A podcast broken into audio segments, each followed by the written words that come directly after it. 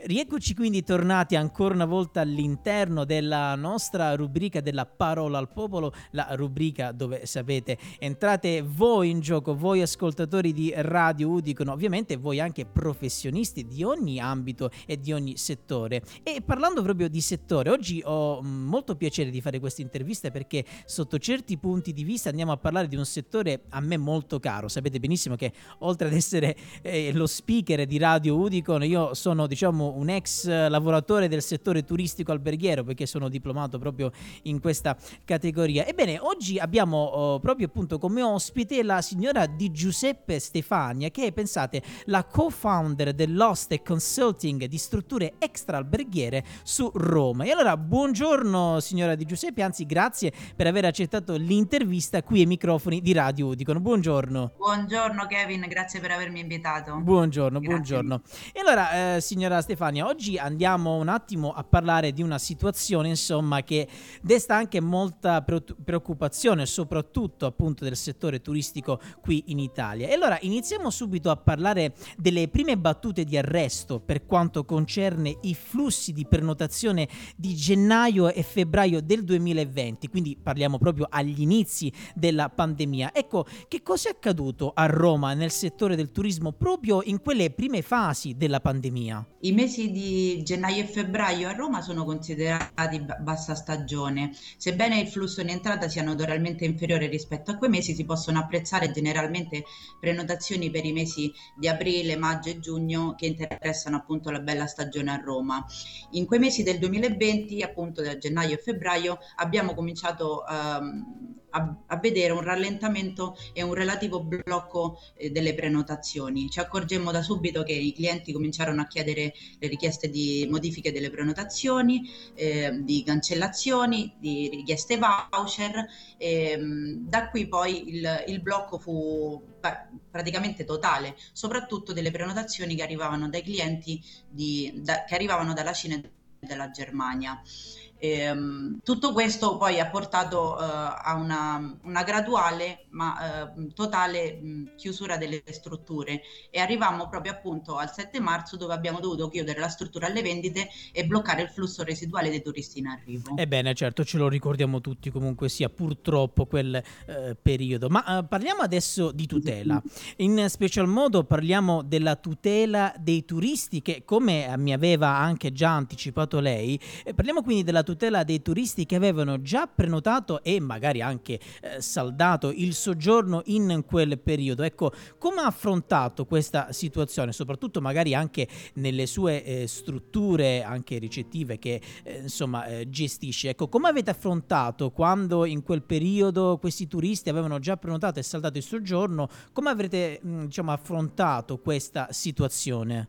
Allora, come abbiamo detto prima, abbiamo ricevuto una pioggia di cancellazioni, richieste voucher e rimborsi. Ovviamente in, quelle, in queste situazioni cerchiamo sempre di tutelare l'ospite, ma come potrà capire, eh, per la struttura comporta una perdita di fatturato fatto eh, di, dell'intero anno appunto. Eh certo, certo. E di questo bisognava comunque tenerne conto. Eh, ci siamo mossi quindi in base alle casistiche. E, ehm, mh, tendenzialmente ogni cliente ha ricevuto, ha ricevuto, un voucher e seguendo appunto anche il decreto emanato dal, mh, dallo Stato per il decreto Cura Italia in materia di voucher abbiamo rinnovato di anno in anno tutti, tutti i voucher. Ad oggi appunto ci sono dei voucher che sono eh, tuttora attivi e, e in scadenza il 31-12 del 2020. 2022. Ecco, quindi, quindi potete, potete, anche no? capire, cari amici di ascol- ascoltatori di Radio Udicro, come ancora questi voucher, come ci sta dicendo la eh, nostra eh, ospite di questa mattina, sono ancora attivi, infatti sono in scadenza, come ci ha appena detto, fino al 31-12 del 2022. Ecco, ma mh, mm, rimaniamo sempre, volevo un attimo sempre rimanere in ambito del turista, quindi vogliamo un attimo vedere questa sfera. Com'è cambiato il turista post pandemia? Il cambio è stato notevole, oltre all'ovvia voglia di, di viaggiare, dove l'Italia è tra le destinazioni più ambite, è cresciuta soprattutto la consapevolezza del turista di trovarsi in un paese straniero e di doversi dotare dunque di adeguate coperture assicurative in caso di problematiche pre-partenza, durante il viaggio o volo cancellato a causa di forza maggiore. Sì. Tutte queste casistiche che prima del Covid sembravano lontane anni luce dal verificarsi, ma in realtà eh, ora invece sono più logiche da pensare. Certo. Prima del Covid appunto non lo era. Eh, in questo caso, in questo periodo, l'ospite tende più a prediligere una prenotazione con la cancellazione gratuita piuttosto che una tariffa non rimborsabile che non può essere né cancellata né modificata senza incorrere in penali. Anche a fronte di, di uno sconto che in realtà solitamente viene eh, concesso a chi prenota eh, immediatamente al momento della conferma, eh, si favorisce non più una, una preno- le prenotazioni non rimborsabili piuttosto che eh, le standard. Eh, tutto questo ci ha eh, comprato per noi eh, una difficoltà di poter fare eh, pre- un previsionale di incassi appunto proprio perché le cancellazioni sono a 5-7 giorni e quindi non hai questa, questa possibilità di, di, di, prevedere quello che accadrà a breve. Eh certo, certo, certo. E allora mh, mm, proseguiamo un attimo. Quali sono ad oggi, diciamo, gli strumenti utili ai turisti per una maggiore tutela durante il viaggio, già che anche come ha detto lei stessa, il modo di viaggiare del turista è cambiato nel periodo post-Covid. Quindi quali sono ad oggi gli strumenti utili ai turisti per una maggiore tutela, ovviamente nei loro confronti, durante il viaggio? Sicuramente le polizze assicurative turistiche, eh, pensate ad hoc proprio per tutelare il cliente in caso di cancellazione del viaggio o in caso di assistenza medica nel paese in cui si trova. Comprendere l'importanza di, questa, di queste polizze dobbiamo ragionare non in termini di un italiano che viaggia su Italia,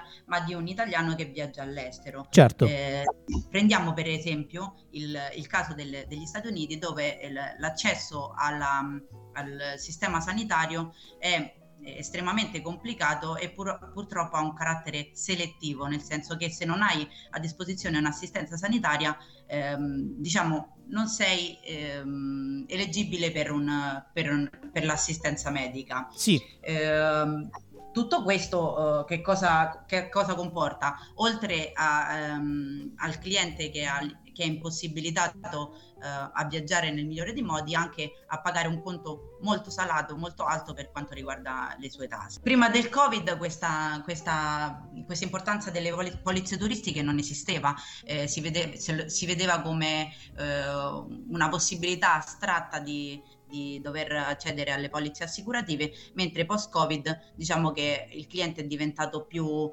consapevole e, e la possibilità di essere così vulnerabile eh, gli dà la possibilità di, di, voler avere più consapevolezza e conoscenza di quello che sta andando eh, a prenotare e, e, come lo va a prenotare. Tutto questo eh, rimane favorito anche dal fatto di eh, poter parlare direttamente con la, stru- con la struttura che, che, li ospita, eh, dove nella maggior parte dei casi i, le strutture hanno dovuto eh, riadattarsi ehm, proponendo così eh, o concordando così un, con, uh, direttamente con il cliente una tariffa flex che garantisce policy di cancellation flessibile ed un, una quota rimborsabile in caso di imprevisti. La maggior parte delle strutture appunto come abbiamo detto si sono uh, dotate post-covid di condizioni eh, tariffarie studiate, studiate ad hoc per, uh, per questa esigenza. Ecco, ecco, vedete quindi cari amici Radio come eh, ecco perché ho voluto lei come professore professioniste del settore per venire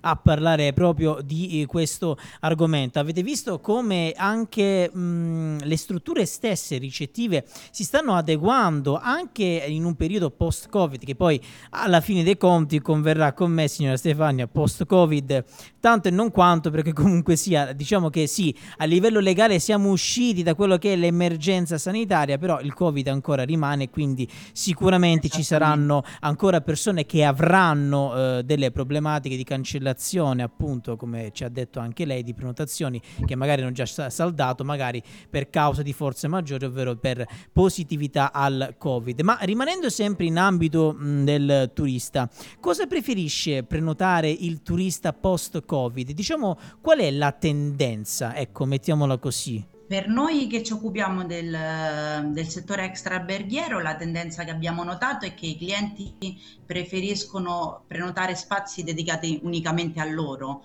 eh, come per esempio casa vacanze e ville, eh, piuttosto che spazi comuni dove si aumenta eh, il contatto e la possibilità di contagio eh, con, con, altre persone. Ehm, questo ovviamente in questo caso agevola eh, sicuramente la serenità dell'ospite che può godere della propria, della propria vacanza non solo eh, in relax ma anche in, in, sicurezza. Bene, bene, ottimo, ottimo. Ecco, vedete anche le piccolezze, no? Come anche ad esempio il terrazzino eh, privato, insomma, si cerca in qualche modo di andare incontro a, alle esigenze, anche a livello, perché qui entra anche molto in gioco, secondo me, il livello psicologico anche del, del cliente. Se mh, mm, eh, andiamo a vedere un attimo sotto certi punti di vista, il fatto stesso che il cliente stesso quando arrivi in hotel non trovi spazi in comune, ma trovi degli, spa- trova degli spazi, ecco, eh, tra virgolette, privati. privati, ecco, lo rassicura, lo rincuora un attimo da un rischio, diciamo, eventuale di contagio. Ma nell'ultima domanda che le volevo fare, eh, signora Stefania, ovviamente ringraziandola per aver fatto questo suo eh, intervento all'interno della nostra web radio, è questa. Mm, possiamo dire che il turismo è finalmente ripartito. Sa, anche adesso, al momento in cui eh, stiamo registrando, ci troviamo, mm, diciamo, nel periodo estivo, siamo verso i primi di luglio, ecco, al momento in cui stiamo registrando, quindi insomma, gente che si sposta, che va, che viene. Quindi possiamo dire che il turismo è finalmente ripartito? Mancano sicuramente tanti attori. Eh, il mercato russo adesso è, è fermo eh, soprattutto per altre ragioni che noi tutti purtroppo. conosciamo. Certo, purtroppo. Poi il mercato argentino, brasiliano che tendenzialmente eh, ci aiutava a, a sfruttare la, la bas- media-bassa stagione di luglio eh, ed agosto e in questo periodo in base nostri, alle nostre previsioni sono praticamente assenti anche il mercato asiatico soprattutto e il mercato australiano. Eh, possiamo dire che in assenza di altre battute d'arresto eh, da qui a due anni ci troveremo probabilmente fuori da questo, da questo periodo.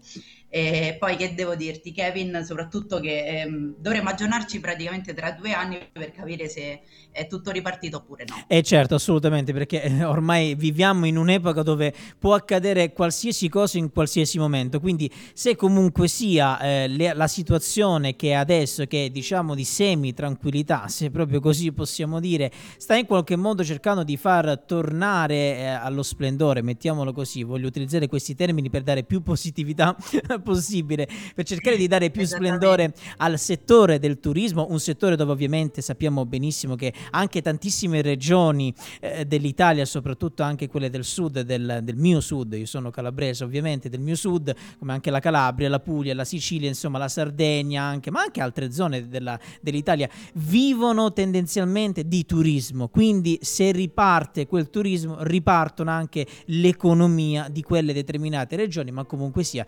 riparte anche l'intera economia dell'intera bella Italia, che perché ovviamente è bellissima da nord a sud. E allora quindi ringraziamo ancora una volta la nostra Stefania Di Giuseppe, la ricordiamo co-founder del Last Consulting di strutture extra alberghiere incentrate su Roma. Grazie tante signora Stefania, anzi magari colgo l'occasione per rinvitarla magari in futuro ecco, su Radio Udicolo per aggiornarci ecco, e per vedere un attimo se la situazione, speriamo di sì, eh, sia eh, migliorata, sia addirittura peggiorata o che sia magari rimasta immutata nel tempo. Intanto io la, la rinviterò sicuramente ad una prossima puntata qui all'interno della nostra rubrica Parola al Popolo. Grazie mille.